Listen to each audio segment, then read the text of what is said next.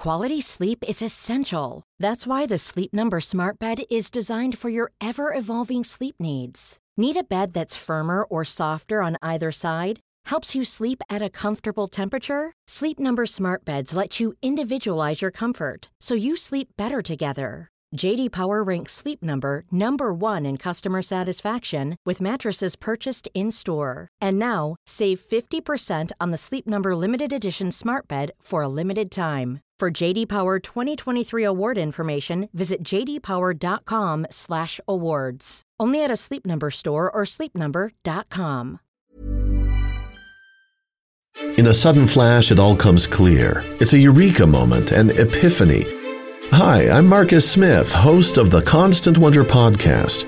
The world offers marvel, meaning, and mystery around every single corner. In nature, art, science, culture, history, we talk everything from bees and beetles to obelisks and asteroids. Experience the thrill of transformative encounter. We'll bring more wonder to your day. Listen to Constant Wonder wherever you get your podcasts. Before we kick off the show, if you're a fan of History Hack, please do what you can to support the show. We completely get that not everyone is able or willing to dig into their pockets. Times are hard, but by dropping a like, subscribing on Twitter and YouTube, and importantly, leaving a review wherever you get your podcasts, you can help the program grow and reach more people.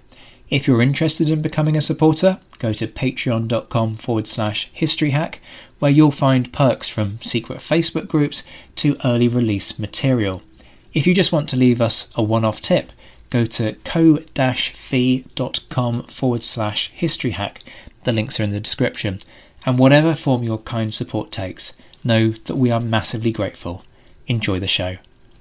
Hello, and welcome to another installment of History Hack.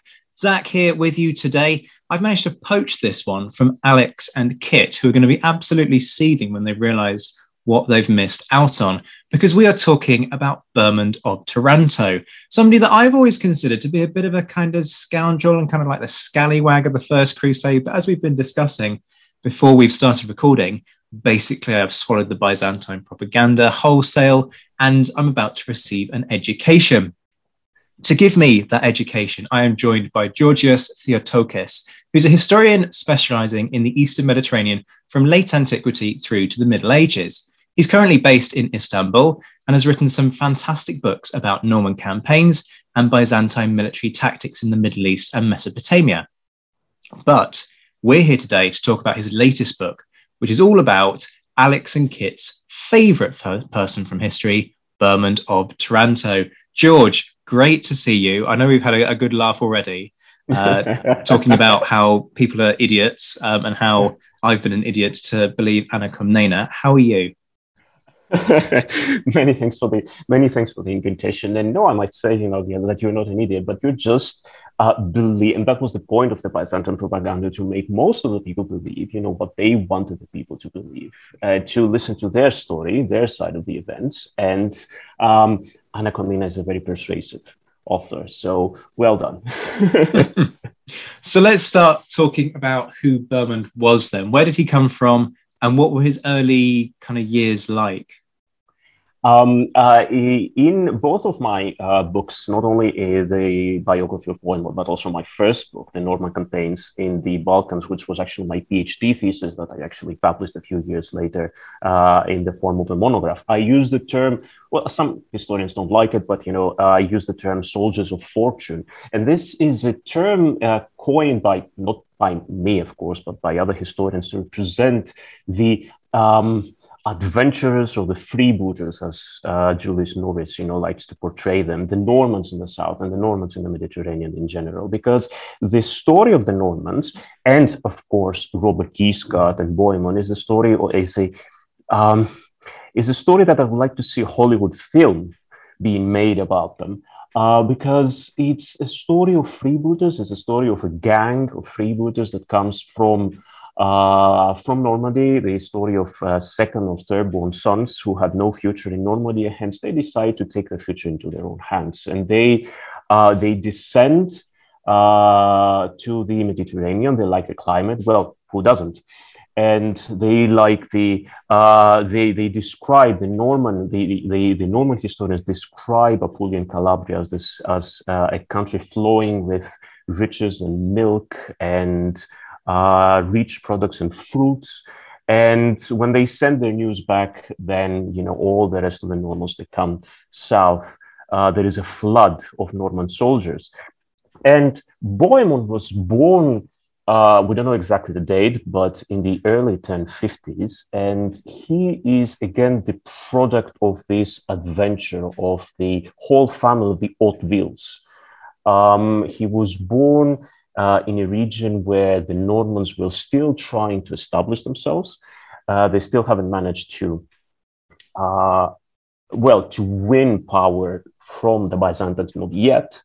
Uh, and we have uh, the father of, uh, of Bohemond, Robert Guiscard, who had been established in Calabria, and he is trying to expand his own principality in the south of Italy. And it is in this climate of uncertainty, of geopolitical uncertainty, that um, Bohemond is born. He's born in the castle of San Marco Argentano, hence his baptismal name, which is uh, not Bohemond, of course, it was Mark uh, which is a very masculine name, and it was used to denote uh, the power of the lion in many cultures. And this is what I also mentioned in my book. In many in many cultures in Europe and in Asia, it is used to denote masculinity and great warrior strength. So nothing is, so it is not a coincidence that he takes his name. Uh, he had a great and a very bright future ahead of him. So uh, he's born between 1050 and 1058. We don't know exactly the, um, the year uh, in Calabria in the midst of a very uncertain Norman principality that hadn't been established yet fully. And uh, that's why I'm saying that he's the product of his age, the product of a very uncertain period. And it's interesting what you just said at the start of that when you're talking about how you know these are second and third sons. These are people who aren't going to inherit.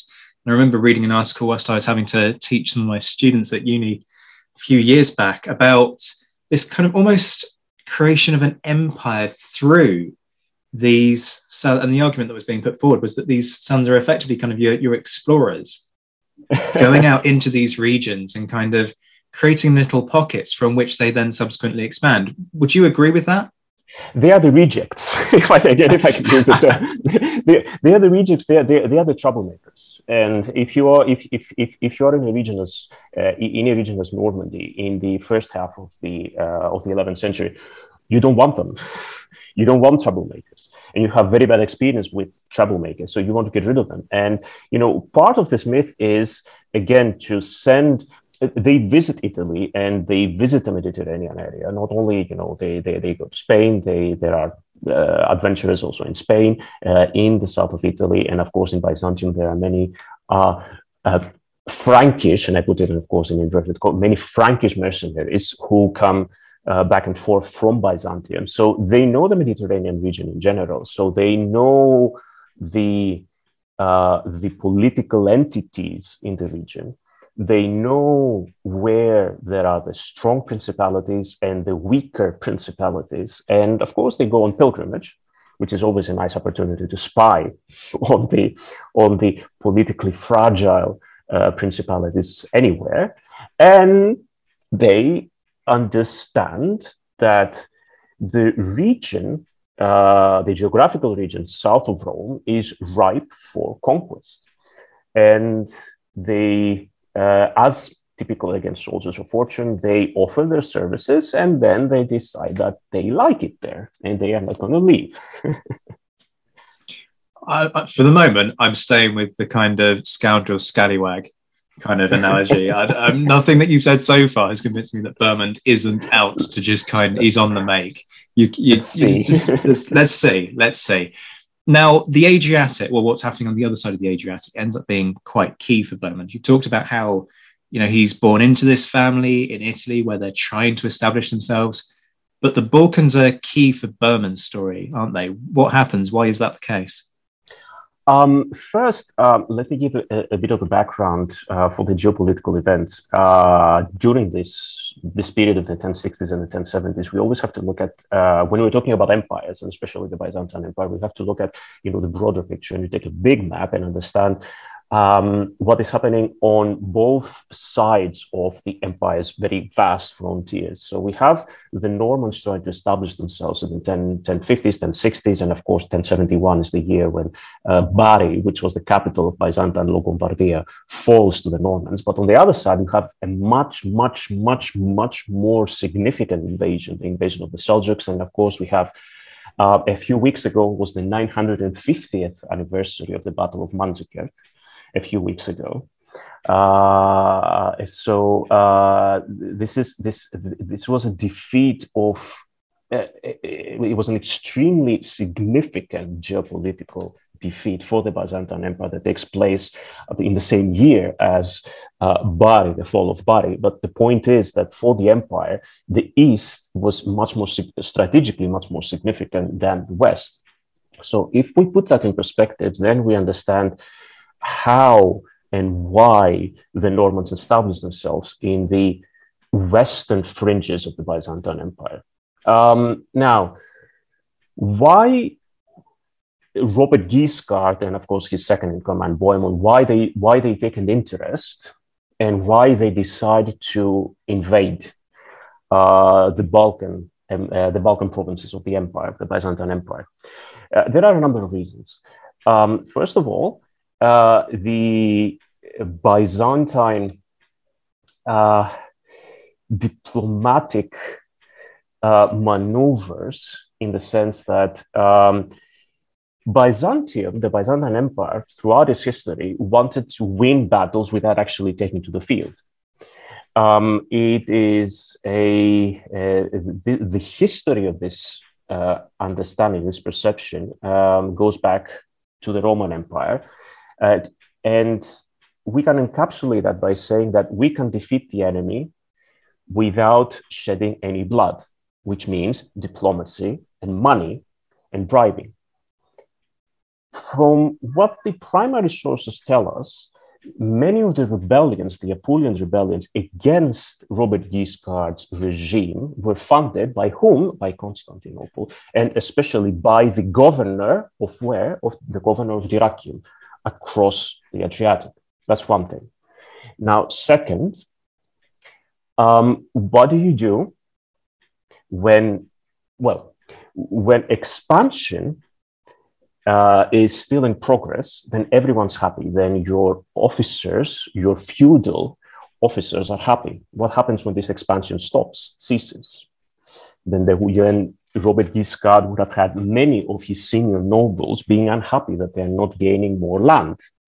So there is one theater of operations, which is Sicily, but there is also another much more lucrative theater of operations where you can establish principalities, which is on the other side, on the opposite side of the Adriatic. That's number two.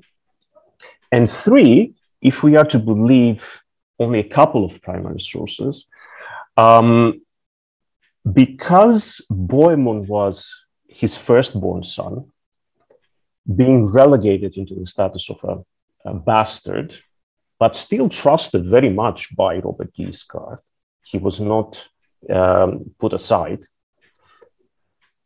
There is, um, whether, we, whether, we, whether we can believe these primary sources, Robert Guiscard wanted to conquer um, a part of the Byzantine provinces across the Adriatic to give it to Bohemond.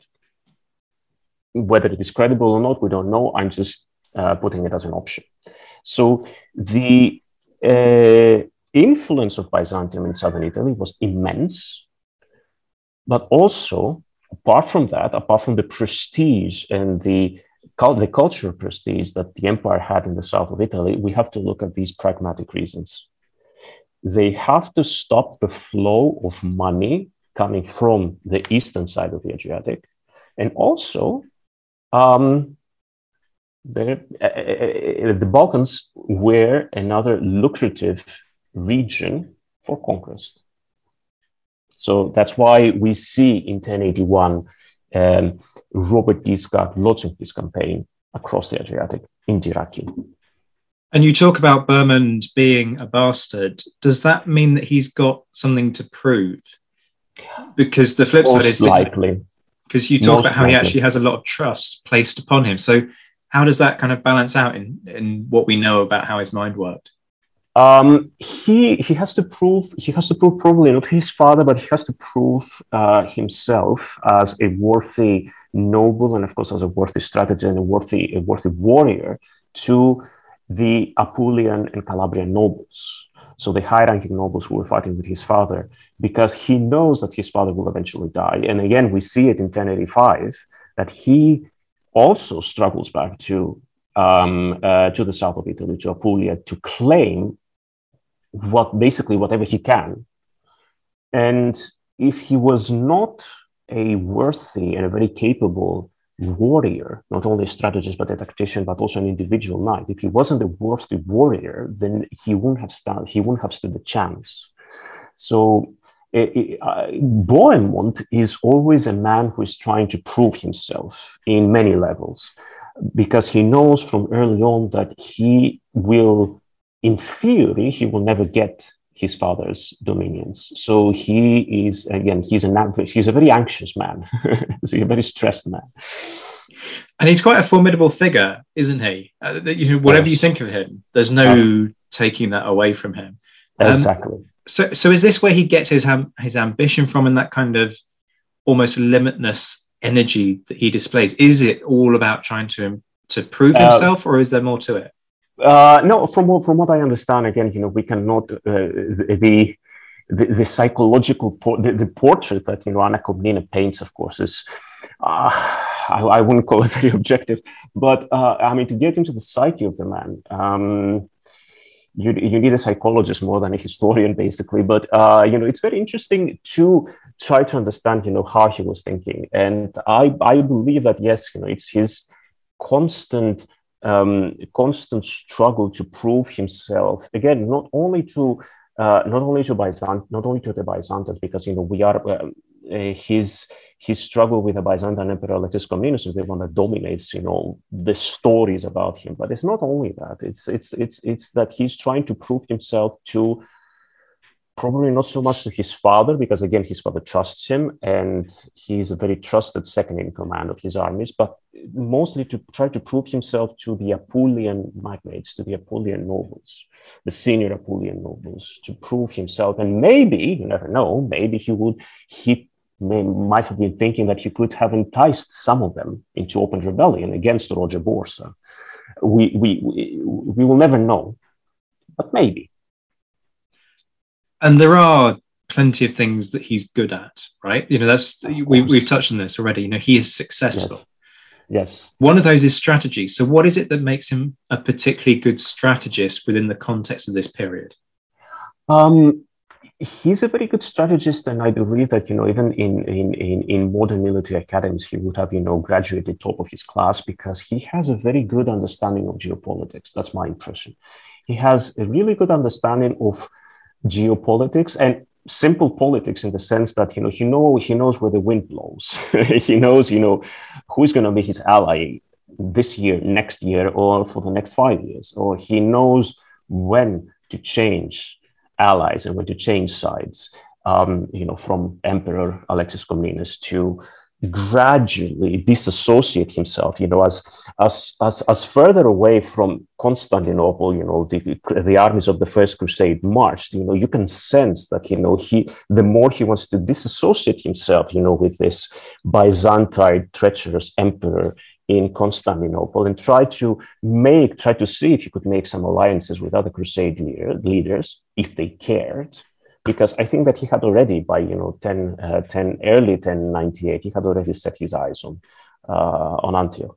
So he knows he knows how to he, he understands he has a very good understanding of geopolitics he has a very good understanding of uh, how to when to give battle how to give battle but before we go into the level of tactics then yes he is a magnificent um, strategist and i think that even in modern military academies and staff colleges um, he would have excelled So let's talk about the tactics then, seeing as we're we're kind of going there, because it's not just at ground level. It's it's not just kind of at the top that he's competent. He's also very kind of competent at ground level. So, what makes him a good tactician? You know, uh, perhaps it's worth kind of explaining a little bit about how warfare works during this period in the process. But why is what's Bohemond bringing to the table that others don't? Adaptability. He adapts very easily because let's not forget that you know the, the Normans come from a very very difficult geopolitical and military background. So um, again, one of the terms that I and other military historians are using, you know, he comes from a very different military culture. So, you know, the Normans and of course the Anglo-Normans and the Normans, you know, they are fighting in a different way. You know, the, the emphasis is on heavy, heavy cavalry attacks. Um, and the infantry plays more of a secondary role, especially when it comes to sieges, uh, siege operations. But you know, in the Mediterranean, there is a, there is a different. Uh, that's a different question altogether. So you know, you have, uh, and the more east you go, you have more the influence coming from the steppes. So you have uh, Turkic uh, horse archers who have been playing a significant role, even in Byzantine armies. The Byzantines have been acquainted with these uh, horse archers already since the middle of the ninth century. They have not been very good at using them, but you know they've been aware about you know Turkish horse archers for many many centuries. And the main reason why Bohemond became eventually the main uh, leader of the of the first crusade was that he was very well versed and very well experienced in fighting against all these different enemies in the Mediterranean. So not only the Turks, but also he was he knew how the Byzantines fought. He had fought them, you know, in 1081. He knew how the Arabs, you know, fought because he had fought them again in the in the, in the south of Italy and in Sicily. He could speak Greek, which was extremely useful when it came to face to face negotiations with uh, the, uh, the Greek officials and the emperor himself. And uh, you see already from the Battle of uh, in 1097 that he knows what to do on the spot. He knows that the enemy, the Turks, were about to envelop them. And he knows that what to do. He knows how to deploy the infantry as a sort of a shield to protect what? To protect the heavy cavalry. And in Dorylaeum in 1097, and then later in 1098 outside uh, Antioch, and later, he adapts to the warfare of the region by doing exactly the same thing. He uses the infantry very effectively, but also another key thing in all of these battles in Antioch, the Battle of Harem, and then uh, at the Battle of Antioch on the Orontes River, he deploys his army in four divisions, but he also keeps one division in reserve. Why is that? Because he expected the Turks to try to envelop them. That's why he kept the crucial, crucially, he kept the division in reserve. That shows that again, he's not only a, a very good strategist, but he uh, he's a very good tactician. And one of the crucial uh, aspects of a good tactician is to be able to adapt to the enemy. And he is also excellent in doing that. So you talk about holding a division in reserve. Is that unusual during this period? I'm kind of thinking sort of along the lines of what you're saying about how the Byzantine way of waging war seems to be don't fight the battle. Well, one of the ways that you don't fight a battle is to kind of overall your enemy with this with your strength and kind of make them think, mm, this this isn't a good idea. So yeah. is that a difference in the way of thinking? Uh, well, it's it's it's remarkable because he's a bloody foreigner.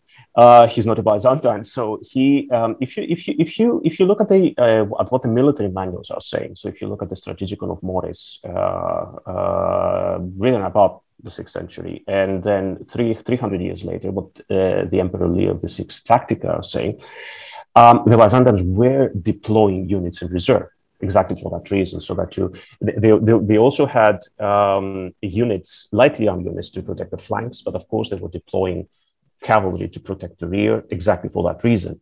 But as we said, Bohemond comes from a very different military culture.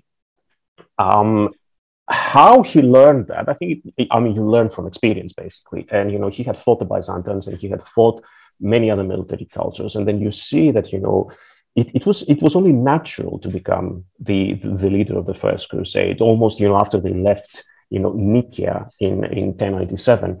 Um, and you see in Bohemond the distillation of many different military cultures. Again, the, the steppe military culture, but also what the Byzantines have been teaching them.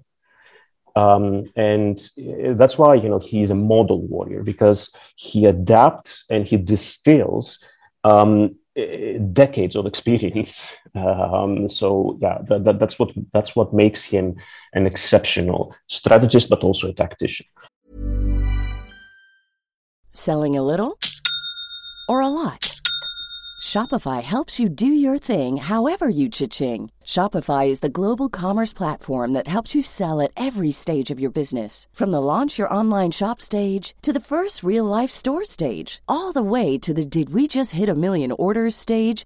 Shopify is there to help you grow. Shopify helps you turn browsers into buyers with the internet's best converting checkout. 36% better on average compared to other leading commerce platforms because businesses that grow grow with Shopify. Get a $1 per month trial period at shopify.com/work. shopify.com/work. Quality sleep is essential. That's why the Sleep Number Smart Bed is designed for your ever-evolving sleep needs. Need a bed that's firmer or softer on either side? Helps you sleep at a comfortable temperature? Sleep Number Smart Beds let you individualize your comfort so you sleep better together. JD Power ranks Sleep Number number 1 in customer satisfaction with mattresses purchased in-store. And now, save 50% on the Sleep Number limited edition Smart Bed for a limited time. For JD Power 2023 award information, visit jdpower.com/awards. Only at a Sleep Number store or sleepnumber.com.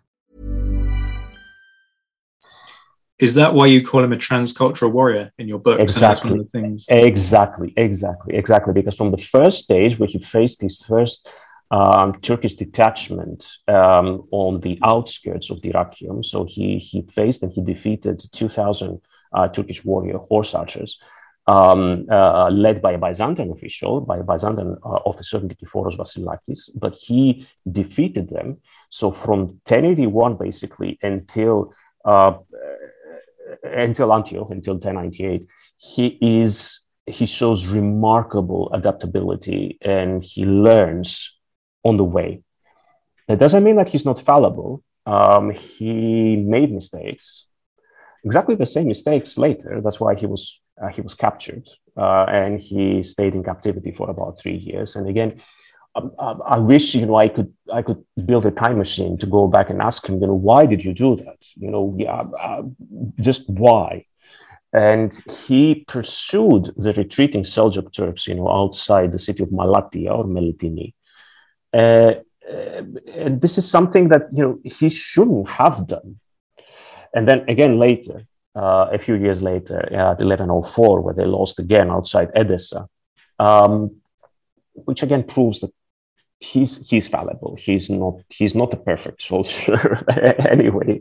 Uh, but uh, we will never know why. We will never know why he did he he made these mistakes. Now there is a, a gap before we get to the, the, first crusade, isn't there? Where yeah, you know you've got Bohemond kind of establishing himself as somebody to be reckoned with. You get the first crusade starting in sort of 1199 and so on. Uh, sorry, 1099, not 1199. For heaven's sake, what am I on about? um, not going to live that one down. Um, so, what's happening in that interlude? What's he doing? Um, he uh, between 1085 between 1085 and the failure of the second invasion of Robert Guiscard uh, uh, in the Balkans and the launching of the uh, of the First Crusade, he's back in Italy. He's back in Italy. Well, he scrambled immediately after the death of his father. He and Roger Borsa they scrambled back to Italy to basically claim whatever they could. Um, and there are, well, we can say that two, there, are, there are about two stages of a bickering row between um, Roger Borsa, who was the uh, successor of uh, Robert Guiscard, and Bohemond, who established himself in the southeast of Apulia around Taranto. Uh, those were his uh, those were his lands uh, given to him by assigned to him by his um, by his father. And uh, between 1085 and 1087, and then again, you know, after 1089, 1090. In a sudden flash, it all comes clear. It's a eureka moment, an epiphany.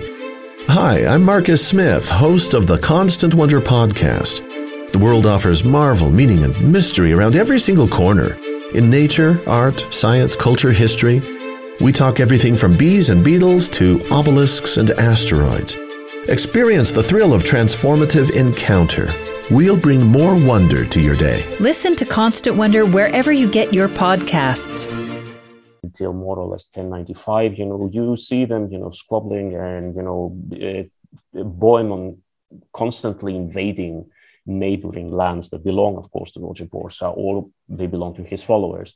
Uh, in Campania, in the south, in Calabria, it's like you see him desperately trying to expand his limited, well, from medieval standards of a nobleman, his limited lands, um, uh, amount of land that he had in the southeast, to the point where there was a deadlock because, uh, crucially, for Roger Borsa, he had the support of his uncle, Roger of Sicily, and the resources, the military resources from Sicily. And there was also the Pope, who uh, Pope Urban II, who had the very conciliatory attitude of his uh, predecessor, Gregory VII, that he was trying to resolve uh, the political powers in his immediate south, not because he cared about them, but, he, but, but because he cared about the safety of Rome, most likely. Um, so, again, to see how good of a strategist he was, in that case, but also later at 1104, in, in 1104, uh, in Antioch, he sees that there is no breakthrough. He's, that he can make no breakthrough. That he he, he had reached his his expansion had reached a deadlock. Uh, there is no future, so he has to um, write a new chapter in his history. So that's why uh, in 1096 he embarks uh, on the on the First Crusade. And depending on who you read, whether it was a spontaneous move or whether it was a well well planned um, uh, departure, yeah, I leave it open. But again, in that 1104, you see exactly the same thing. He returns because he sees that there is no future in Antioch. He's pressed by two powers, by two major, the, the superpowers of the region, and he cannot uh, his principality will be struggled, strangled to death.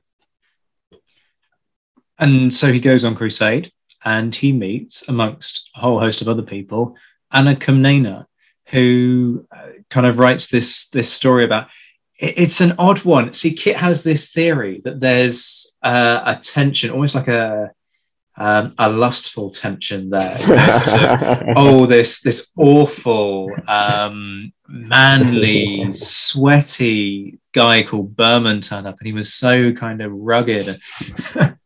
Firstly, I'm it's very likely. okay, so there we go. Kit vindicated. So I'm interested in that. Kind of give us more on that. But what's the story about how he kind of rises to prominence in the First Crusade? I was struck by what you said about how he becomes kind of in effect the leader because my understanding was always that you know you've got a few people who are all contenders for the leadership and ultimately they've got to kind of sit down and work it all out between them and Bohemond end up sort of ends up being pushed to the side which is why he goes off for to establish his principality at Edessa. So so talk us through firstly the, the Anna Comnena story um, mainly for Kit's benefit um, but then also kind of that power struggle within the first crusade. Uh, well, the story about Anna Comnena and Bohemond is a very is a, is, is, is a story of whether we can call it a story of lust and passion, I don't know. But you know, she was, I, I think, you know, no, Anna Comnena was born in 1081, so yeah, she would have been, you know, about 17, uh, uh, 16, 17 at the time, so very young, uh, a very young woman. Uh, so uh, it it, it, it sounds to me very likely that you know he would have been, she would have been impressed not by the status, of course, of, Bohemond. He was, you know, after all, a savage barbarian. Let's not forget about that. But you know, he was tall, he was handsome, he had you know red-haired, handsome, you know, foreigner. So yeah, uh, I mean, he would probably have appealed to her sense of, uh, yes, her, her sense of her sexuality. I don't know, but yes, it is. It is likely. It is very likely. But again, let's not forget that you know she, uh, Anna Comnena, uh, begins to portray Bohemond in a very vitriolic way after he betrays Alexis Comnenus. So it's like, you know, there is one Bohemond and then there is another Bohemond, um, which makes her less objective, of course, because the hero is Alexis Comnenus, the hero of her work is her father. But yes. Um, and um, uh, when it comes to his role on the First Crusade, yes, of course, you know, the, the well, the, the, papal legate is the uh, is the leader of the crusade. But when it comes to military leadership and you know in terms of strategic decisions and tactical decisions, then he has the best CV for it. Basically, he has by far the best CV because, as I said before, he is experienced. He's experienced in the methods of warfare uh, in the region of the region. So he has um, he has experience in fighting Turks and Byzantines and Arabs, etc., etc. He speaks the language. He doesn't need a translator, you know, to communicate with the local officials, and that's an asset. And he has had an encounter with the Byzantine emperor, although in a different setting, a uh, long time ago. So they, and there is a very there is a very strange and very funny uh, uh, episode of their first encounter, uh, Alexis Comnenus' encounter and Bohemond's encounter in the imperial palace, where you know they start by not trusting themselves, and then you know gradually they break the ice. Uh, there is a there is a case when uh, um, the emperor invites Bohemond for a dinner, you know what's better to break the ice? And you know he brings him you know a, a, a, a dish that has been cooked by his own imperial cooks and then another has not been cooked so that he uh, has his own cooks to cook it. And then he sends the cooked meal back to show that he doesn't trust the byzantine emperor. And uh, then you know gradually there is a, this discussion about you know how you Bohemond betrayed me back then and what do you want from me now etc etc etc etc so uh, how anna portrays bohemond and he he he he she reveals her his background is uh, extremely important to show that again he has the best cv for the job and he will prove it later on. So we've talked about his role up to Antioch, because Antioch is the big moment, right? This is where everything changes, and I won't spoil exactly what happens, even though I've kind of done that a little bit already. Um, but you, you've got a, a, a, if you like, a crusade of two halves where Bohemond is concerned. The, the bit pre-Antioch that we've discussed, and then Antioch and post-Antioch. So, what is it about the Antioch episode that is his kind of big moment, if you will? Um, from the stage where they reach Antioch, and he actually takes over the, the, the, the, very critical role of logistics and supplying the, this huge army of, of crusaders that had been, um, uh, that they had lost many men and horses, of course, you know, through their uh, journey, uh, during their journey from Nicaea to Antioch. So he takes this very critical role of supplying uh, the Crusader armies through the port of St. Simeon. And again, because he has his connections with the Byzantines and of course Cyprus and you know the uh, the southern Turkish um, Anatolian coast is controlled by the imperial navy. So again, he's the perfect man for the job. Um, and he the story with Firuz, this Armenian who was guarding the tower, and eventually, you know, he uh, he talks him into you know opening letting his men scale the uh, the tower uh, is also a very famous one. And then after they take uh, Antioch and they defeat Kerbogha who was the emir of Mosul um, you see how the only uh, senior noble and leader of the crusade Raymond uh, he tries to uh, put some sort of a resistance and you know reminds uh, the the other leaders of the crusade. If we believe Anna, he was put in that role by Alexis, him, Alexis himself. Um, he's the only one who put some sort of a resistance, and you know he reminds everyone that okay, listen, you know Antioch belongs to the emperor. You know, get yourselves together, and you know our target is Jerusalem. Just you know let's get serious and let's focus on what is our real target. And when the others don't care, basically, this is my impression, and um, Bohemond probably had realized that many months in advance, and that's why he he he already had disassociated. He had tried to disassociate himself with the Byzantine emperor, especially seeing his chance after Tatikios, who was his representative, left, departed, and he portrayed it as a treason by the Byzantine emperor and by himself, by uh, Tatikios. Uh, so, if if you if you if you if you try to build an image of a scheming uh, uh, that's I think that, that, that's the perfect uh, episode to build this image uh, around that time when he eventually sees that you know his his men have taken the largest part of Antioch, that no one basically cares about what happened except Raymond. The other ones want to go south; they want to move south to Jerusalem. So he reaches for this perfect opportunity and he builds, gradually builds his own principality. And so irony... whether we can uh, whether we can call him an opportunist, I believe we can. Because I mean, this is the irony, right? Antioch does not get returned at any point to Constantinople. Yeah. It becomes yes. its own little principality in its own right.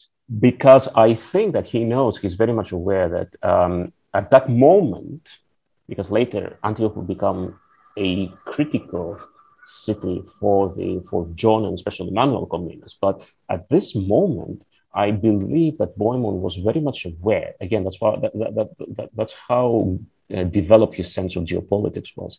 He was aware that um, the for Alexis Comnenus, Western Anatolia, the conquest of Western Anatolia was much more important at that stage than Antioch. So, as a very good opportunist, he uh, grabbed the chance with both hands, both hands. And he sets up this principality in Edessa, but it ends up being the shortest lived of all of the Crusader states, doesn't it? Why is that? Yeah, Baldwin. Well, because it was the principality that was the more exposed to many more enemies, probably, uh, because uh, it could it uh, Edessa could be support could have been supported by uh, by Antioch and by Jerusalem, but you know it was the the the frontiers of the the first principality, Baldwin's principality of Edessa, was facing enemies on all sides, and especially from the north, you had the Danishmends, and, and again you had other minor Seljuk principalities in the east. So um, it was a matter of time, and that's why it fell you know, that's why it fell so early. It was a matter of time, but it was uh, strategy didn't favor that particular principality. How typical then was Bohemond of uh, of warriors during, well, particularly Norman warriors during this time? We've talked about, you know, great tactician, great strategist.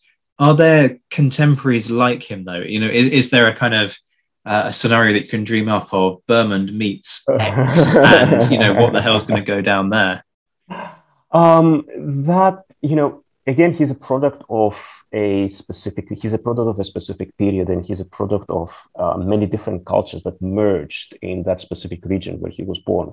So uh, many people compare uh, Bohemond with let's say some of the heroes of the crusades but you know we shouldn't do that because he uh, the heroes of the Crusades, many of the heroes of the Crusades that were born, there, or whether they traveled there or they didn't stay there for long, um, and they they had the Western European military mentality that dominated in their heads.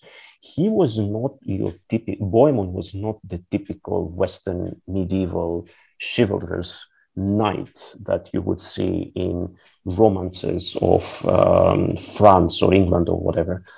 Um, he's a product of his age. He, he, he grew up and he matured in the sense of uh, becoming a warrior in a region that had been in the crossroads of many different civilizations and military cultures, again, from the south, but also from the east. And he proved that throughout his career. So that's why I, want to consider him as a unique warrior. I mean, I don't want, um, I think that it would it won't make justice to him if you compare him with any other, especially crusader hero like Richard of Lionheart, for example. Though they have nothing in common. Yes, they wanted to kill infidels, but they have not many things in common. He's the product of his age, and he's the product of a, a, a society that um, merged many different cultures and climates together. So, finish the story for us. We kind of touched on already how, in the end, he he sees the writing on the wall, realizes that Edessa is not going to be the place to be in the long run. So, what happens to him in the end? Well, he tries his chances for a second time.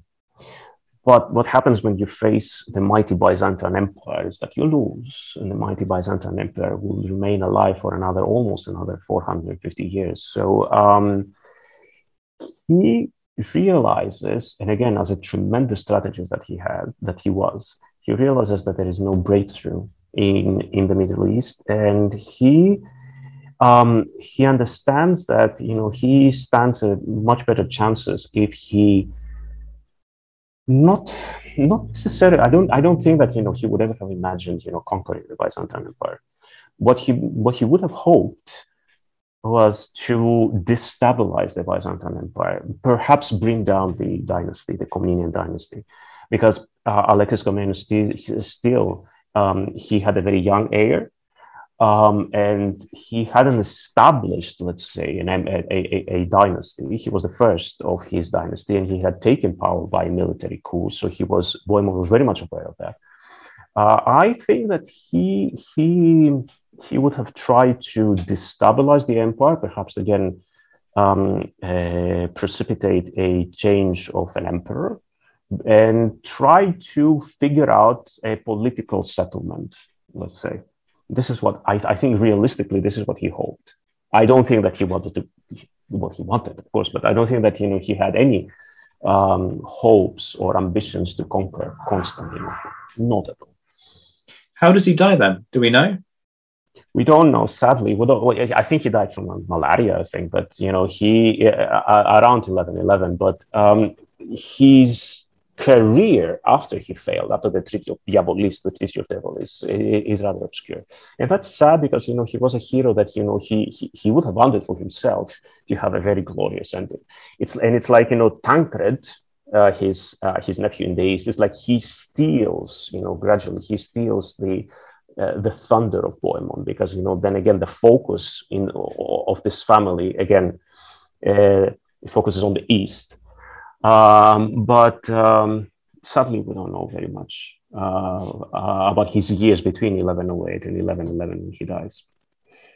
Uh, apart from his glorious his glorious mausoleum in Canosa, which I haven't, I still haven't visited. It's one of my dreams, but uh, I will do it after the pandemic.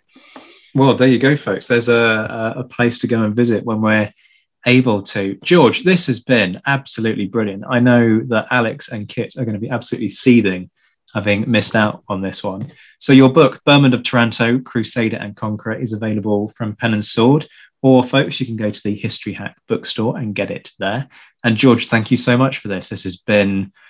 I, am not sure. I think I'm still just a little bit convinced that he was he was a bit of a scallywag, but you know, a, a scallywag with a plan. You know, not just a complete opportunist. Uh, as I said before, you've been reading too much of Anna Komnene. there you go. There you go. It was a pleasure. Thank you very much for inviting me. Hello, folks, Zach again here. As you know, we love bringing you these podcasts, but each episode has a huge investment of time behind it. For every hour of showtime, there's often a good four, five, or six hours of work that's going in behind the scenes.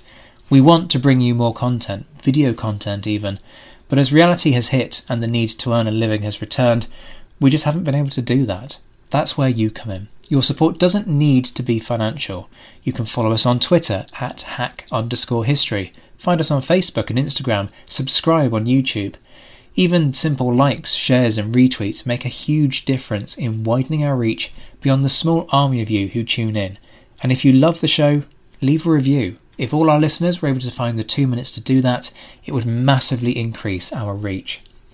Of course, we totally get that times are hard and money is tight. If you can spare something and want to, there are different ways that you can help. If you want to become a regular supporter, check out patreon.com forward slash historyhack. There are all kinds of perks across different levels of support, with prices starting at £3 a month.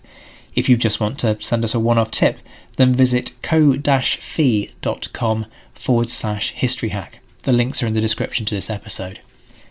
But importantly, also have a think about supporting our listeners. The hour they spend with us is a minuscule fraction of the time that they spend researching and writing their books.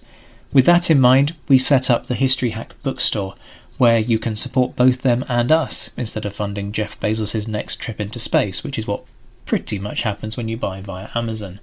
Again, the link is in the description, and we have a huge back catalogue of titles written by our guests. When you buy via uk.bookshop.org forward slash shop forward slash history hack, we get a percentage, and so do independent booksellers. Whatever form your support takes, we massively appreciate it. So, from Alex, Boney, and me, and the rest of your Down the Pub regulars, thank you, and have a great day. Hi, I'm Daniel, founder of Pretty Litter. Did you know cats tend to hide symptoms of sickness and pain? I learned this the hard way after losing my cat, Gingy. So I created Pretty Litter, a health monitoring litter that helps detect early signs of illness by changing colors, saving you money and potentially your cat's life. Pretty Litter is veterinarian developed, and it's the easiest way to keep tabs on your fur baby's health right at home. Go to prettylitter.com and use code ACAST for 20% off your first order and a free cat toy. Terms and conditions apply. See site for details.